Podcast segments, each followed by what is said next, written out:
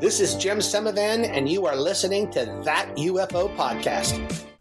I'd like to thank Partner Hero for sponsoring this episode. The world over, outsourcing can get a pretty bad reputation, seen to be exploitative and providing low quality service. That's why Partner Hero's values based approach raises the bar for the outsourcing industry by investing in employee empowerment and career growth, paying above average market salaries, and maintaining a focus on quality and performance offering flexible terms and the ability to scale quickly, which is perfect for startups Quality assurance is baked into every program. Also, with offices around the world, so Partner Hero can offer a truly global coverage, including onshore, nearshore, and offshore options.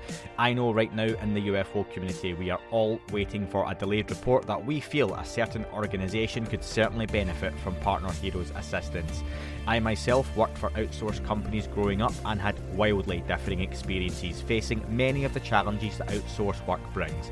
That's why Partner Hero's ethics and value based approach really appeal to me and will to anyone looking to scale up their fast growing business. So, if you are ready to bring in outside customer support help for your startup that feels like it's part of your existing team, check out Partner Hero. Head on over to partnerhero.com forward slash that UFO to book a free consultation with their solutions team. Mention you heard about Partner Hero from that UFO podcast and they'll waive the setup fee. Hi, everyone, and welcome to that UFO podcast. That's really weird, isn't it? But I'm leaving that in. I don't usually play the audio clips, and I've just done it before we record. I usually put those in after. That's still really weird to do. But yeah, hi, Andy here. Yep, it's that UFO podcast. that's that's the intro. Uh, Dan is joining me, laughing in the background. Dan, welcome. Hi, hi. Nice to be here. Where is here, Dan? Because is this video going to go on YouTube for for people to see your background? Uh, yeah, I guess so. I'm so I'm at my uh, mom's house. She's having some work done at the moment, um, yeah, so everything's kind of messy behind me. Uh, at some point, you might see a dog come down the stairs, um, but I'll introduce you to Meg. Everyone loves uh, a good puppy, so. Going that's not his mum.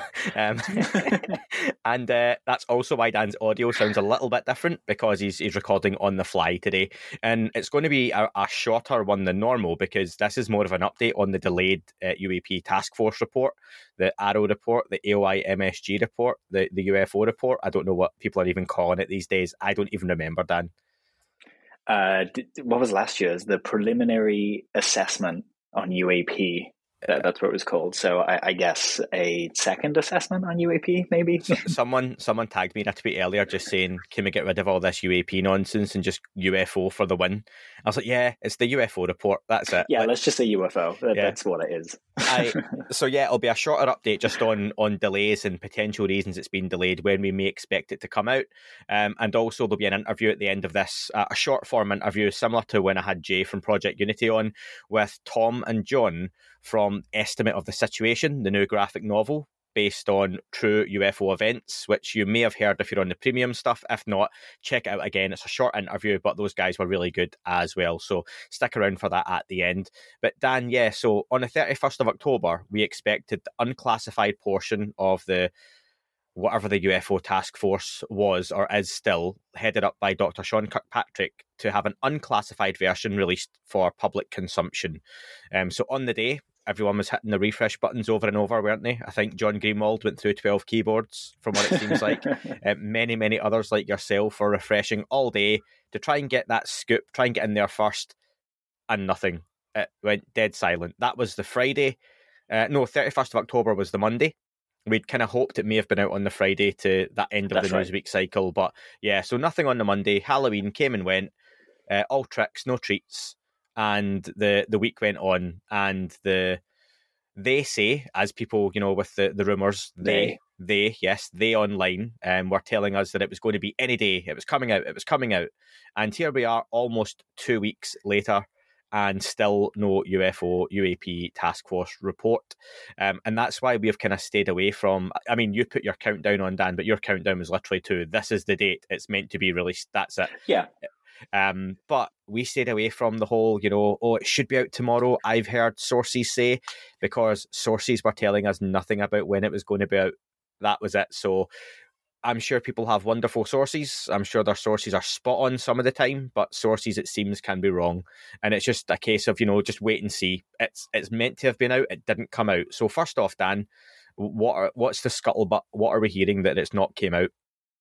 So basically, governmental red tape in a nutshell. Um, I called ODNI, who are actually publishing the report. That's where the report was hosted last year. If you look at the DNI website, it's up there. So I thought, oh, I'll just get in touch with the people who are publishing it and see see what they say. Um, and yeah, it's just it's going through a number of approval checks. All the different people need to sign off on it, and it's just a bit delayed. Um, there were rumors that it was submitted and sent back for rewrites and things like that. That's not true. It just hasn't been submitted yet. It's just not ready. Uh, it'll be with us when it's with us, but it is coming. So so don't fret that it's just disappeared into the ether, into that you know that abyss that has been going since the 1940s listeners and our viewers, whatever you may class yourself as, uh, in the US will know you've had big midterm elections on just now, and the US are very much into their politics, as the kids say on the MySpace and the Bebo.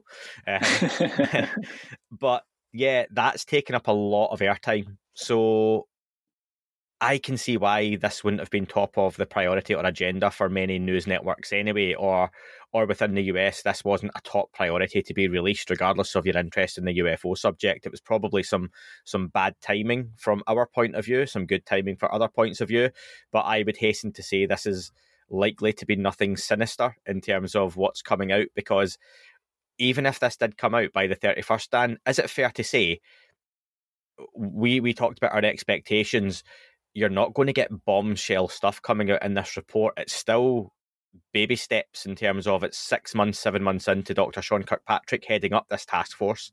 And it's not a lot of time. And if people remember back to the first report that came out, Christopher Mellon, Lou Elizondo, Sean Cahill, and others who were doing the, the big news media at the time were telling the mainstream news that, you know, it's not a lot of time, three months, six months, a year two or three years are really what's needed at a minimum to produce a comprehensive report.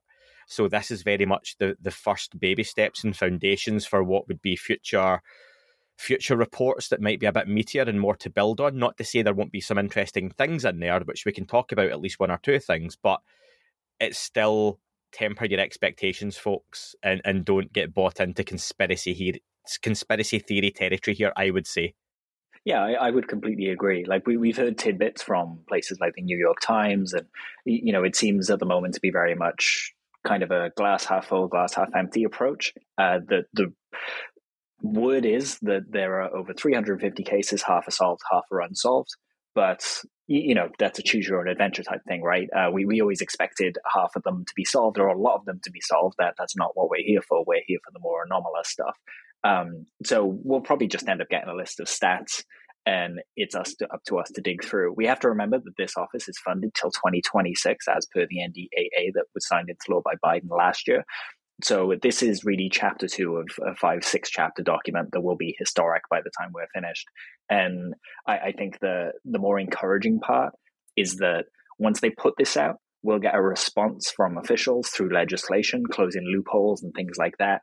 Uh, we, are already seeing advancement in that regard. This report won't, uh, if you know, we've spoken about language for this year's NDAA uh, on the show before. And there are certain requirements that they're kind of saying specifically, hey, we're not interested in stuff that's man made. If it's man made, give it to the correct department and carry on looking at the more anomalous stuff. That won't apply to this report that will be passed this year and that will apply to next year's report.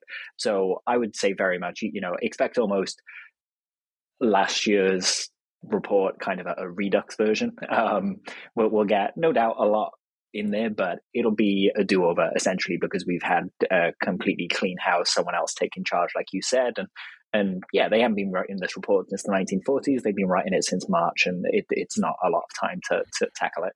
Yeah, the number of reports floating about online from many sources uh, were 366. You say they are over 350. Um, and you mentioned the New York Times article that came out from one Julian Barnes seemed to hint at there some of the content being half of those reports have been solved and are uh, the, as per the New York Times article headline at the time, as I scroll, scroll, scroll to the top, many military UFO reports are just foreign spying or airborne trash that's that's fair anyway. That's that's what most people would yeah. imagine. A lot of this stuff is potentially. But to your point, Dan, you said if even half of one thing or half of the other, let's just say if there were 366 reports to come out and say 365 of them have actually been solved are balloons, um, Chinese and Russian drones, our own technology being misidentified, uh, misidentified planes, weather phenomena, da da da. Um, so yeah, we've, we've solved 365 of them. I mean, there was this one that we cannot you know, even contemplate what it was doing, and it shot off an incredible rate of speed toward Mars. But you know, hey ho, 365 of them have been solved. that's that's fine. Let, let's talk about that one, and this is what we're trying to get at. That it doesn't matter how many are solved. And that's why I thought the tone from Julian Barnes, who he's a New York Times journalist. The guy's not a hack, you know. Well, I say that, I don't know, but I imagine that's the pinnacle of journalism. The New York Times is, is pretty high up there. So to to go, so I'm going to be quite posh here, Dan, and try this in a Scottish accent. But so lays on, lays on Faye with with his writing in terms of just throwing out, you know, ah, half of them are solved and it's just rubbish.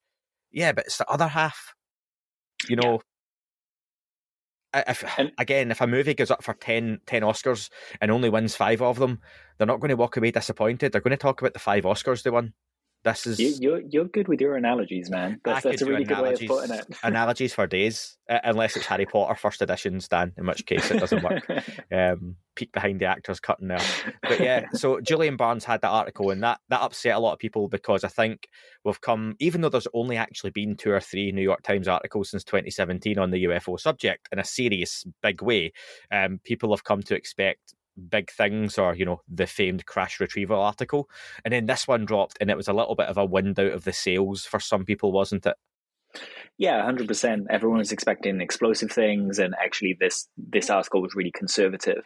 And for me the disappointing thing is you know fine chinese drones are, are spying on sensitive american uh, locations that's a huge story. That should be the headline. You know, the, the, the airspace is insecure, whether you're looking at drones or whether you're looking at UFOs. And I'll just say that uh, before the midterms as well, Obama put out a uh, just a little video kind of telling people to go vote.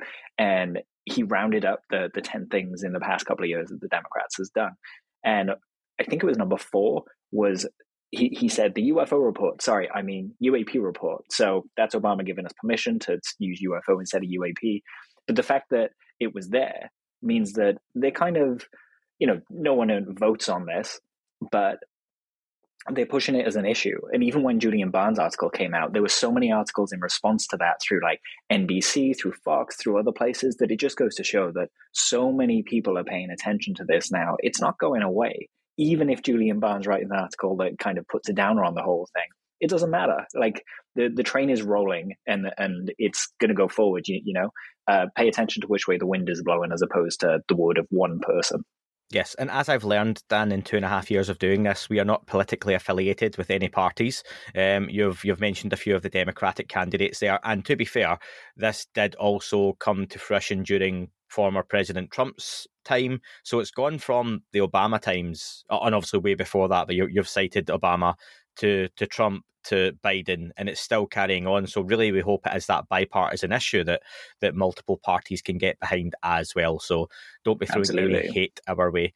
Um, Worth mentioning as well that uh, the midterms are, are, kind of over now, and all of the people who have been talking about UFOs, like Gallagher, Gallego, Marco Rubio, yeah. Gillibrand, all these people, they're still in office. They didn't lose their place. So all of kind of, I would say, the allies to this UFO cause, they're all still in place, and they're all still going to be pushing this going forward.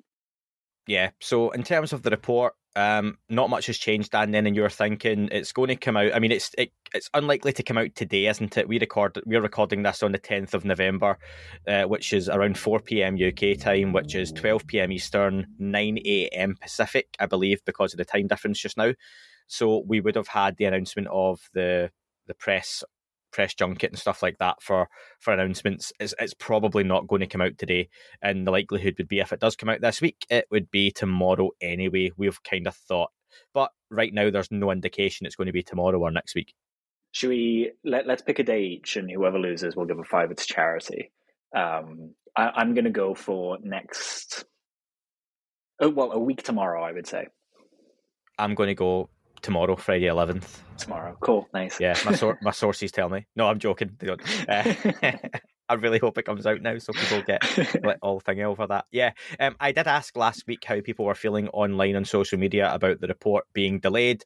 Um, I asked, "Are you frustrated? The UAP Task Force report still hasn't been released," and that was on the fourth of November. Sixty-four percent said yes, thirteen percent said no, nineteen percent said a little, and the rest said other and left a comment.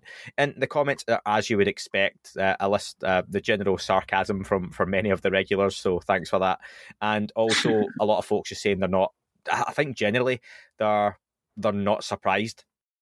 A mix of elections going on, just a little bit of conspiracy, not not in a totally out there way, but you know, because of the subject, because of the stigma, of course they're going to delay it. They're trying to to kind of derail things a little bit, and I, I can get that. I can totally get that.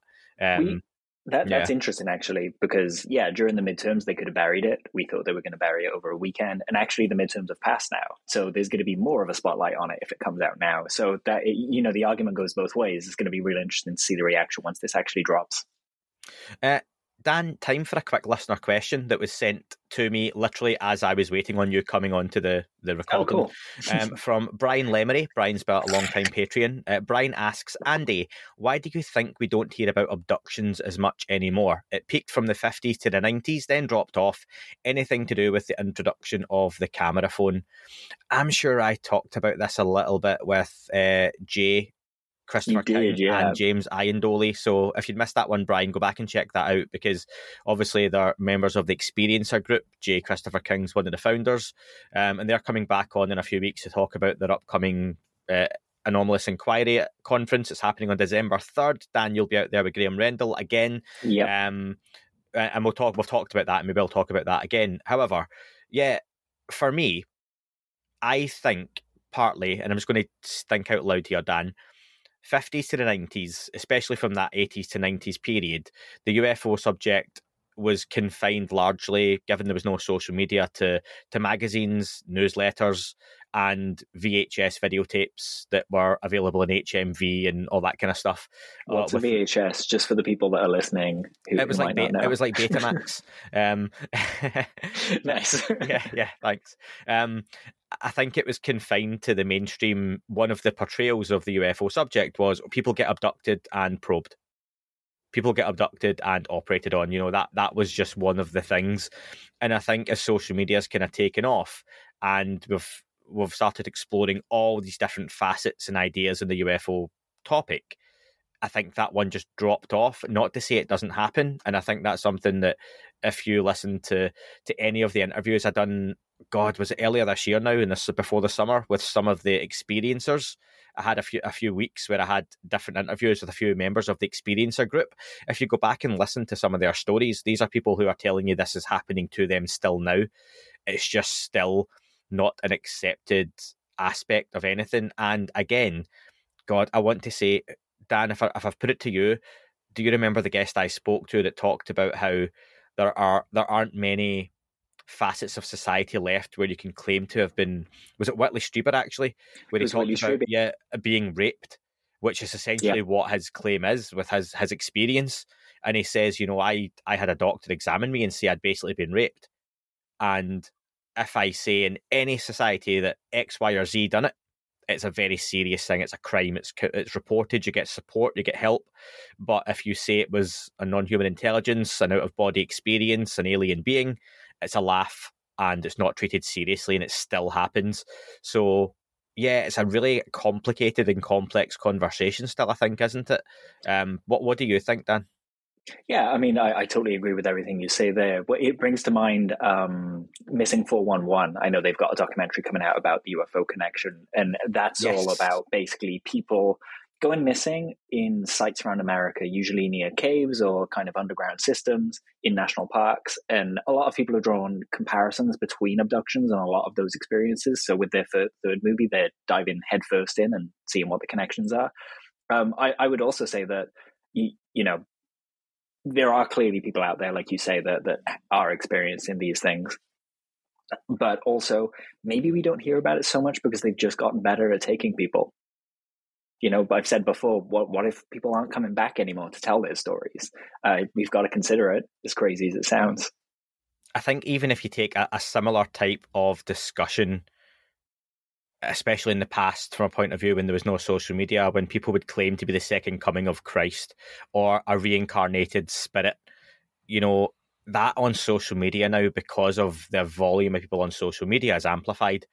And it's just, you see so much stuff now. You're exposed to so much more than you used to be, just as a person with the advent and uptake of social media. If you're on there, that I think you, be- you become desensitized to it as well, and you just scroll past it oh, someone's claiming to be abducted. Oh, someone saw a UFO. Someone's posted a video, probably CGI, and you can just miss really, really obvious things because of hoaxes, because of fake stories, because of lack of context or information. And I think yeah. it's just a, a symptom of the kind of times we live in. But if you've missed those, Brian, or or um, anyone else, go back and listen to those experiencer stories, uh, and especially if you listen to James and Jay's interview from a few weeks ago with myself and try and catch the repeat of their conference, or even the one that Dan and Graham are going out to on the 3rd of December, which has Christopher Mellon as a headliner with Leslie Kean and others. I think that'll be definitely right up your street in terms of the the abduction conversation. Definitely has its place within within that setting, um, and, yeah. and those people involved. I, I had uh, the pleasure of having a, a, bit of a talk with the Experiencer group this past Sunday, and I, I, would highly recommend if people are interested in these experiences and, and talking to people who talk about them sincerely and seriously, uh, you know, join, join up to the group, go talk to them. They're, they're, a real nice bunch, a real welcoming bunch. There's no judgment. It's just discussing what's on the table, very frankly, you know, almost like at the moment, you know, publicly, the nuts and bolts conversation is happening. Uh, they're very much having the same tone of conversation, but about experiences and abduction. So, so I'd highly recommend uh, uh, popping along to the experiencer group and meeting those guys. Cool. I would hope to be back with Dan recording tomorrow for uh, a breaking news pod discussing the dropping of the report.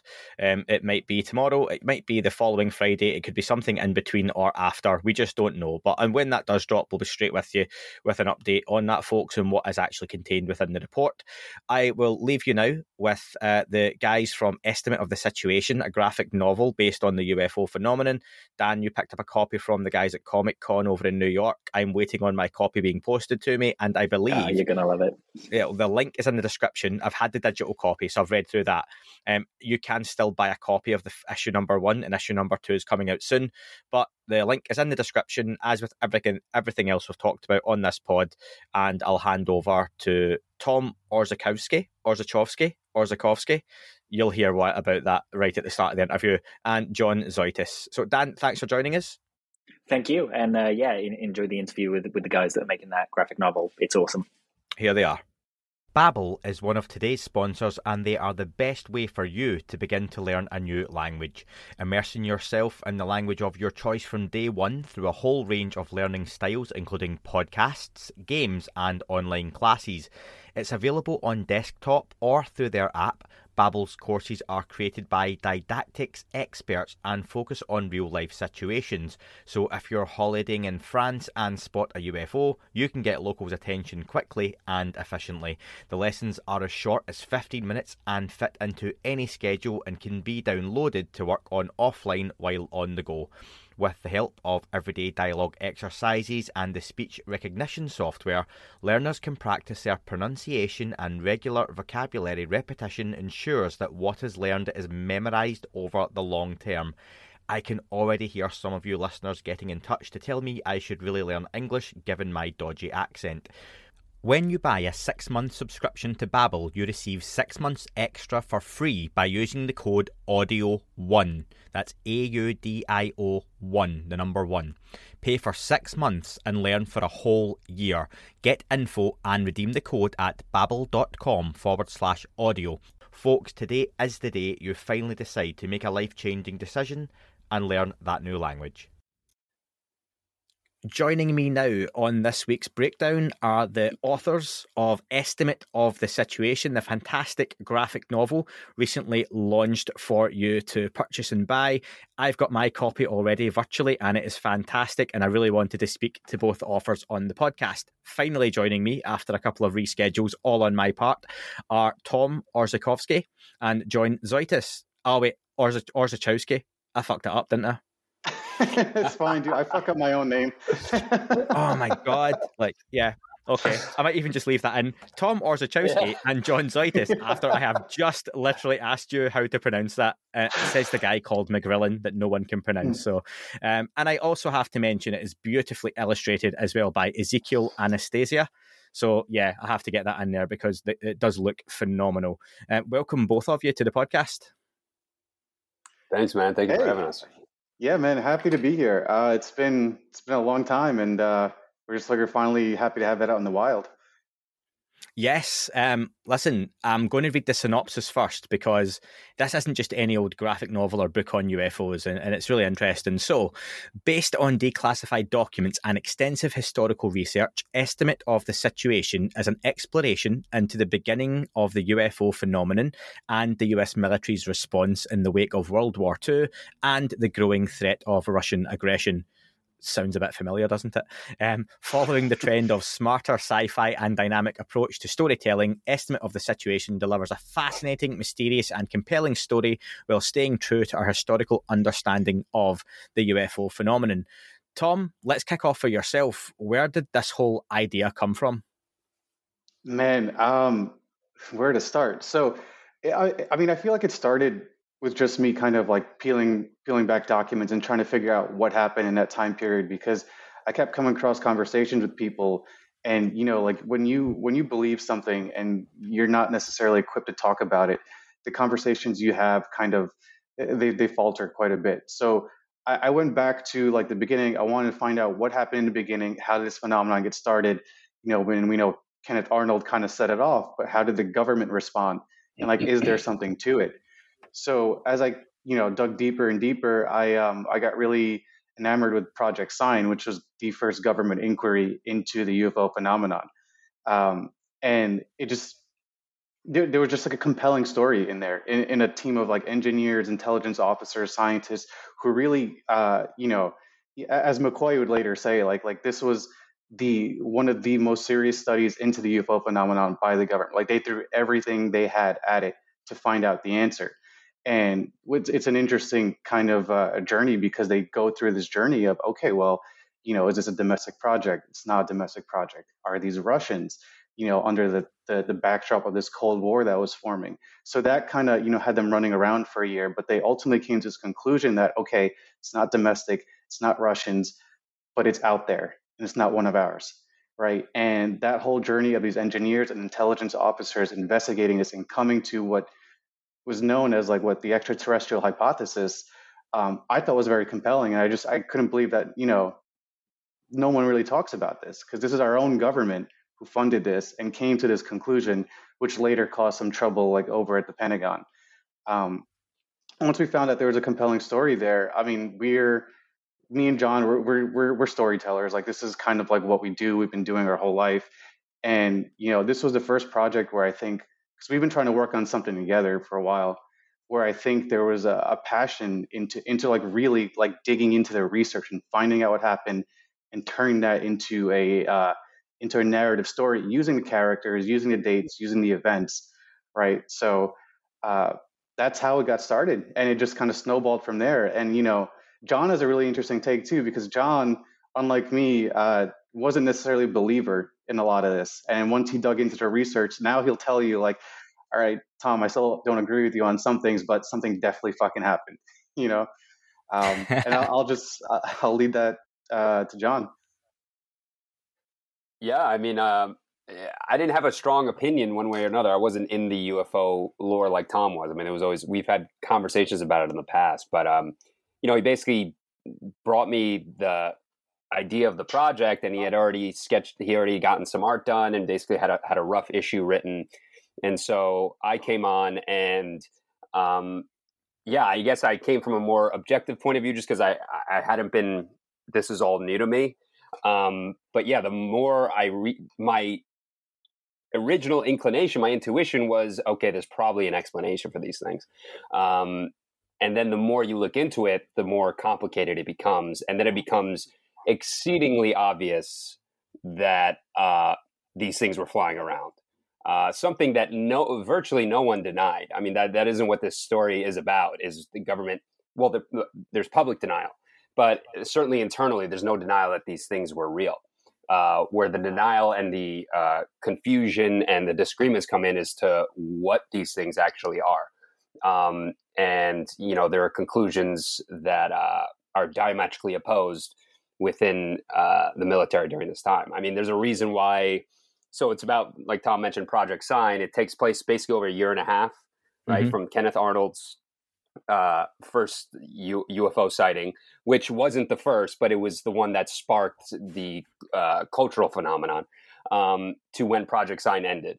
Uh, you know, not a very, you know, Project Sign was only technically established not long before it ended, and it ended for specific reasons um, that obviously yeah. we'll get into. Don't give too much away, but basically, uh, there were certain conclusions that uh, certain people disagreed with. so what, what what you both done was uh, use legitimate documents and a true story to to base your work on it would have been very easy for you, especially in in a first issue, to have little green men, flying saucers, action mm. panels. Was there ever a thought to do that, or was it always the idea that no, it's going to be straight to the point, it's going to be factual based? My friend Graham Rendell, who who writes a lot of historical deep dive books into the UFO history back in the 40s and 50s, would would absolutely love the the you've stuck to your guns on this. Was there ever the notion to move away from that and get a little bit independence day That's that's a really good question. I, I think in the beginning it was pretty much kind of like, okay, this uh, the phenomenon, the UFO phenomenon specifically, has been represented in media. I think really poorly. You know, you always have like this cheesy X Files music. You have these big bug alien Independence Day invasions, like you're talking about. So I personally wanted to make something that I wanted to read and watch. And for me, that's something rooted in you know historical accuracy um, really tells you the story the people involved so that we never wanted to deviate away from that and there's one scene in issue one where you know it, it stretched a little bit to the max where we would absolutely stretch a scene behind what happens behind closed doors and uh, that was a point of contention for for a little bit but like th- that was a welcome point of contention because now you know like we're we have these principles and we have these standards so it's nice to to kind of stick by our guns, like you said. I mean, it, it's just it's so easy to, to again include gr- like little green men and, and, all these like far off like like crazy invasion ideas, but uh, that's just not interesting to me, you know. And I I don't think that's interesting to John either. It's it's the actual like the story itself is so it's so bizarre and compelling. You don't need to exaggerate, which yeah. is you know blows my mind. Yeah, I mean, it's not even a matter of not having enough uh, to talk about. It's having too much and trying to focus in on the most important, basically, checkpoints, which drives uh, the length of time that we're covering. Um, yeah, I mean, in terms of Little Green Men, I mean, for example, like, you know, Roswell happens during this time. We don't tackle Roswell head on, but it's really hard to it would be really hard because just to jump ahead a little, like we're thinking about doing tackling Roswell specifically after this, it would be really hard to tackle Roswell without jumping to con- con- conclusions, potentially mm. crazy ones, in order to tell that story. But this story, because we're able to come, we're able to tell it from the perspective of these uh, military people, these engineers, uh, these scientists who are basically going, you know, the, sense is to go through their eyes, is to see it through their eyes because yeah. they are also trying to figure out what's going on. So we're yeah. with them in on the mystery as opposed to actually trying to tell a mystery like you know hey here's a mystery we're going to give you the answer to the mystery um, so we do and like tom said I, I find that's the more compelling story to tell too.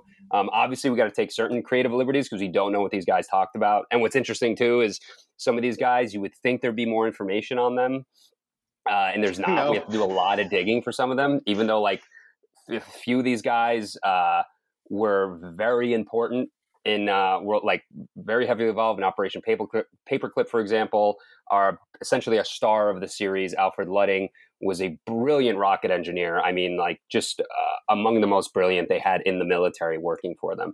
Uh, civilian engineer, one of the first actually civilian engineers that the military uh, hired. Um, and so, yeah, I mean, we have. Um, it's just it's just incredible how little we tend to know about them, almost as if uh, the history has been either hidden or suppressed or not well told. So we're trying to correct the record on that. But for the most uh, yeah, part, wanna... yeah, the idea is it being a, a fact based story as much as we can be. Yeah, I just want to jump off that real quick and like give a shout out to Wendy Connors, who she passed away earlier this year, but she was one of the old school researchers who like literally like I was, you know, we hit up a bunch of re- like quote unquote OG researchers to kind of figure out the details of the story and the people involved, and Wendy Connors was one of them. And we had a bunch of email correspondences with each other where she sent me an archive of uh, interviews that she had done with Alfred Loedding's son, you know, and even like uh, Albert Deyarmond's son, right? So the sons of the people involved with Project Sign talking about their fathers and what they knew and what they heard. Um, so th- that, that's like kind of the extent of, of just the, uh, the research that we uh, we're doing. But like, you know, without these people, it'd be impossible because like we're using so many resources from people who have completed the historical record. And for me, that's really important because you know, we want people to read this and walk away with an idea of what happened and who was involved. Because this is such a, I mean, I think it's an amazing point in time, you know, for not just our history, but like the UFO phenomena in general. Like it, it's, to me, it's still kind of crazy how people don't talk about it as much, you know, when this was just all over the country at the time. You're talking about a time that was you're seven or eight decades away from social media being the the the conglomerate or the monster that it is, and some of these folks would have probably been on social media had it been of the time, and people maybe don't realize how lucky they are having the heads of of serious government UFO programs available to DM now on Twitter or speak to on Instagram or to, to Reddit AMAs. And some people don't know what they've got with that sort of access until until it's not there. And I think that's the mystique sometimes of some of these these people that they are so elusive and mysterious and their backgrounds are just they're just not there because there wasn't the same records kept there was no computerization there was no twitter or there was no forums to discuss this in so it's it's stuff that you really have to dig into and drag up and i think it's what's really interesting is that the medium that you're using is isn't widely used at all to reach that UFO audience. Sure, there's there's kind of superhero comics and there's alien based comics and all that kind of stuff, but a real serious approach that you guys are using with the graphic novel slash I'll say comic format.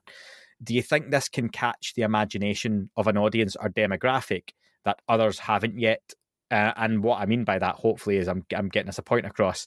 Can you pull people into the UFO subject, maybe like John, who didn't have an interest before, or do you think it's going to primarily be aimed at the folks who already have that interest? I mean, my hope is for for the latter. I mean, for both, right? We want people who who know this subject to to really be like, oh wow, let me sink my teeth into this, and they'll come away with like hopefully a better understanding of what happened. Also, just be entertained with a compelling story. But yeah, part of it is, and I hate using the word Trojan horse, but um, it's a way to Trojan horse this kind of information into like hopefully a wider appeal where now you see, you know, like every three years or so that the buzz kind of comes up. Someone sees some like a Nimitz video gets released or there's a congressional hearing and people start getting interested. And really like when they do, what are the resources they have to kind of go and, and find out more about something like this, right?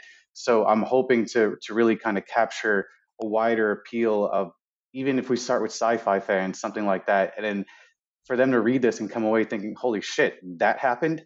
let me go let me go actually double check that. They said that you know there's this document here that says this this and this. Let me go see if i can google that or research it or find it myself and lead them down their own rabbit hole you know which i think ultimately for me is would be awesome.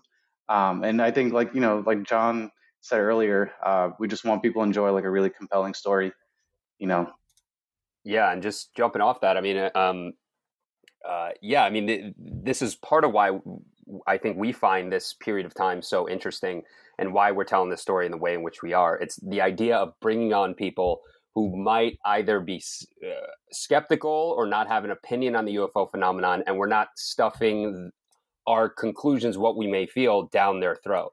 I mean, just to be full disclosure, I still don't know what these are.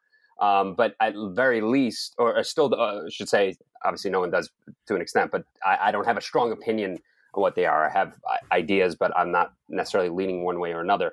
But even the idea of being skeptical of whether these sightings are real, those are the type of people that I think reading this story can really find a, a, a compelling narrative that can actually draw them in. And then for the UFO community already, people in that community, hopefully, you know, we do will do right by the history and they'll see that. Yes. Um, but also maybe they have skeptical friends, family, and be like, okay, listen, I'm not going to tell you a spiel or give you a story about you know the green aliens walking around, but why not take a look at this book or this story, um, which takes a more measured, fact-based approach and tell you what uh, tell me what you think.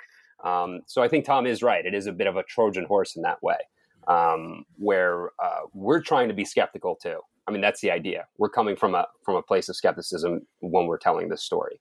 Uh, we're not trying to take anything for granted, um, which is why we've done so much research.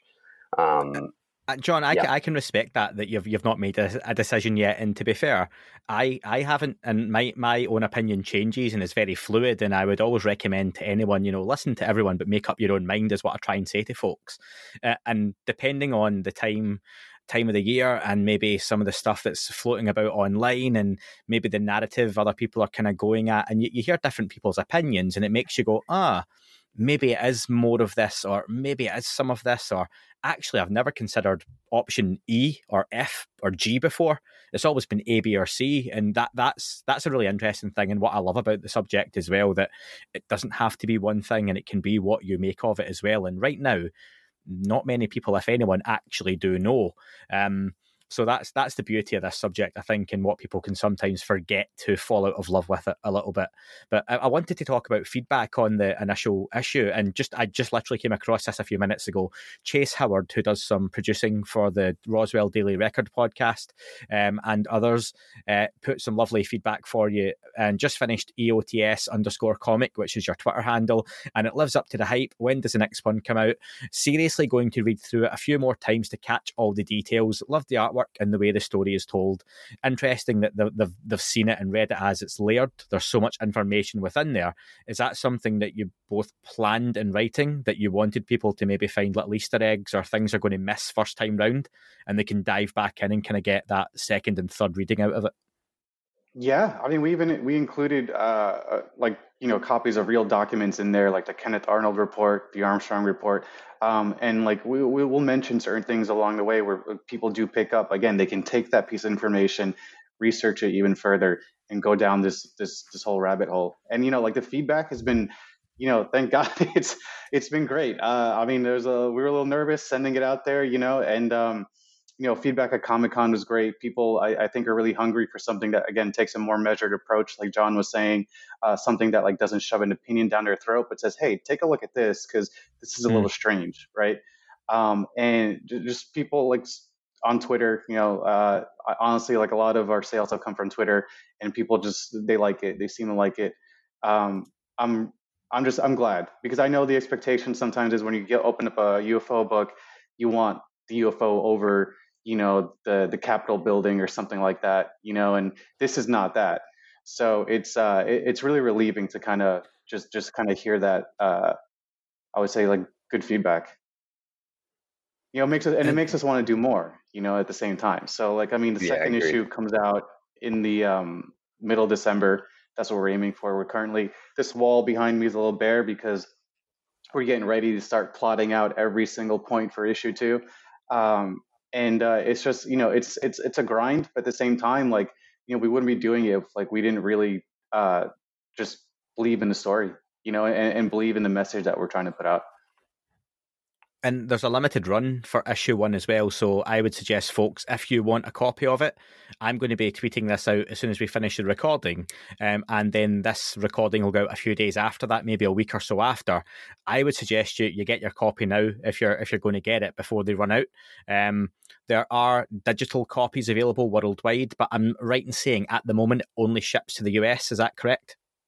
Yeah, so right now it only ships to the US. And this is again because we're so small, we're figuring out logistics in terms of, you know, shipping overseas, uh, a digital version. And basically this version, we have a 100 out. And this what this does is help us just build for the next issue, right? So it helps us continue the series and we, you know, like eventually we see this becoming like like a major run. So these issues we're hoping will appreciate in value and give something back to the community in terms uh, that way for people. Um, but it's just like it's a very limited run. It's black and white. I honestly prefer black and white to the color, even though the color looks amazing. And then later down the road, we're gonna have more of like a bigger release, hopefully.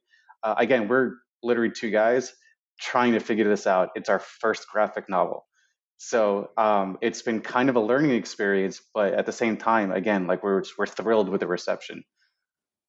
What what is the future of the project? Then we'll we'll come to John then for that for that one. What what is the grand plan that you get those hundred issues sold? That helps you fund the next. It's a bit of a Kickstarter, a bit of a, a fundraiser because if people buy it and it's it helps you get the money to make the next ones, you can get more of them sent out. You can send it internationally. Where do you hope the project can go? so we we, uh, we probably shouldn't say this, but like we are having talks with people who um who are interested in the the quote unquote the, the IP itself, and they're interested in uh, translating into like the silver screen. So ultimately, we do see this as like a movie, right? Um, but until then, we uh, we're going to do this right, where it's you know a, a six issue run, possibly eight issues, and we're going to tell the story from A to Z, and we're just going to try to tell it as authentically as we can, you know, and again, we're just trying to make things that we want to see, that we want to read, and hopefully others do too. Um, and at the same time, kind of walk away with a little bit more understanding of of like what happened in that time period. But a movie for sure, you know, that would yeah. be uh, that would be. I'm, I'm so tired of just the horrible UFO movies out there. Yeah. John, uh, no, I'll just say uh, agree. But in the sh- short term, and I, and I know Tom agrees with this too. It is about just making a great graphic novel. Um, yeah. We also are nerds at heart, and we also love graphic novels. I think that is part of why Tom chose that medium. Um, but uh, but yeah, uh, certainly uh, potentially onto bigger things in the future. But uh, but yeah, it's just bootstrapping this thing so we can you know we really just uh, it really is truly a passion project, um, and it's really about getting out those issues.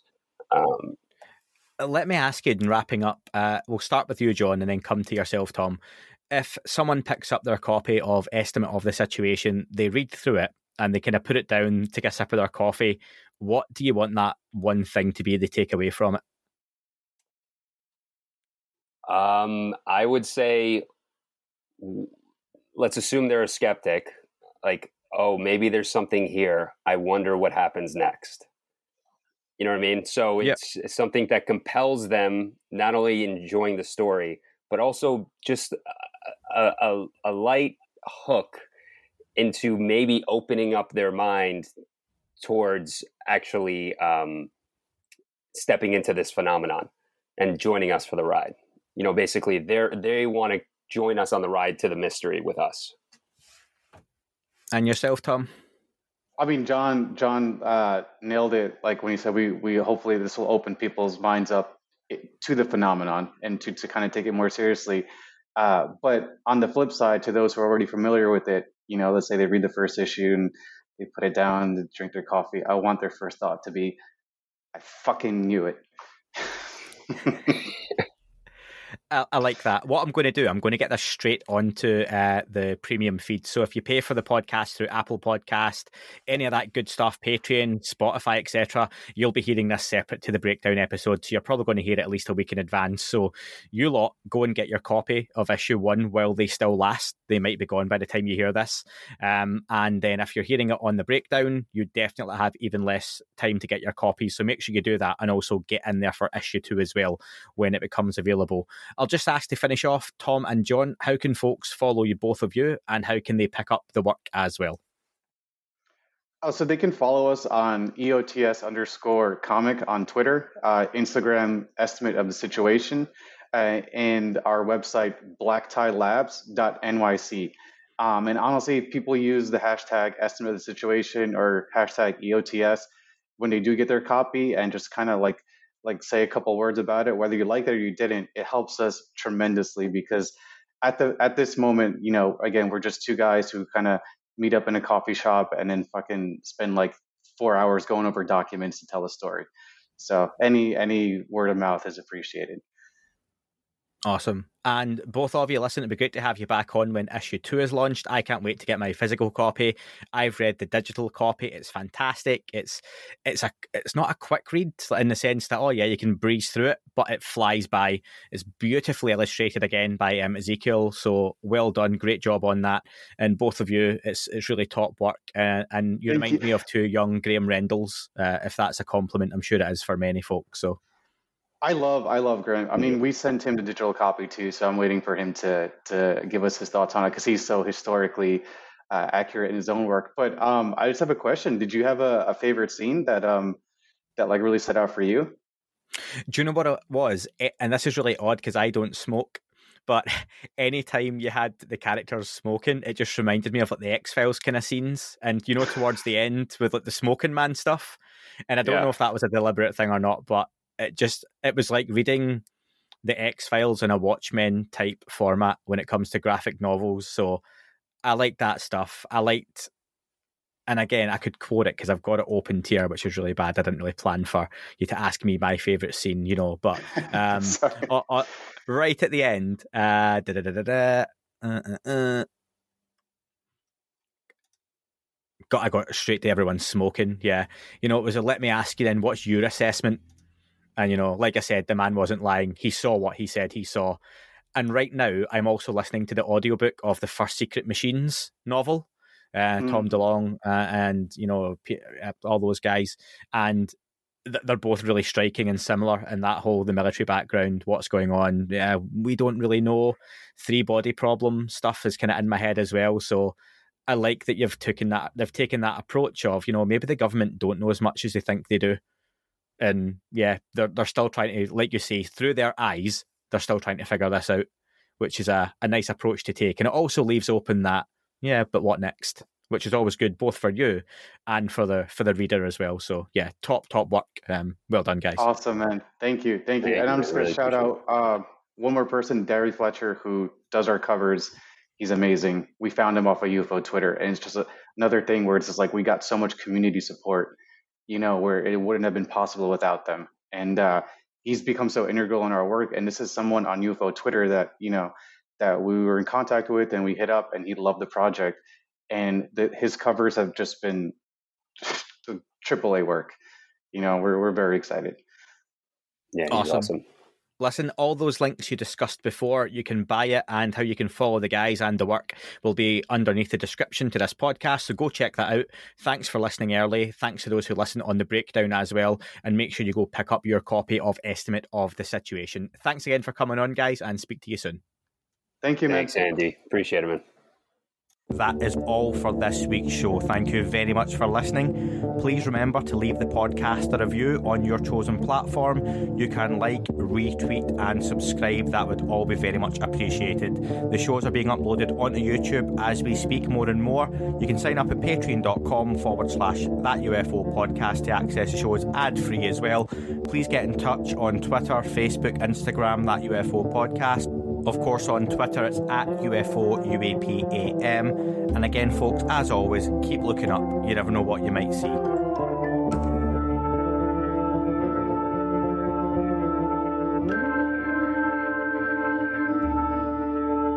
It wasn't a tic tac and not quite a saucer, more like a hubcap designed by Chaucer, baroque and quite steampunk, like Alice was playing bass for the Parliament of Folk. The little fucker hovered right outside of my window, and when I shoved out the screen, he made it an issue. I don't think he expected me to see his ass, but I'd had some champagne and smoked a little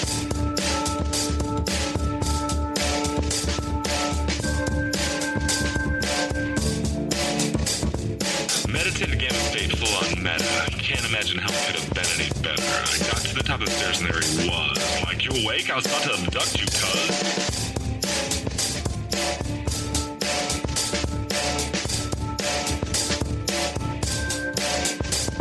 I jumped back and nearly kissed myself. Then I climbed out the window after the elf, and I woke up in my bed and there was something on my head, and everything was weird, and everything And I called out my boys. They thought this was noise. They thought it was a dream. They thought it was my toys. They thought it was my problems, and they think I should seek therapy. And I don't know what it is because it doesn't really scare me.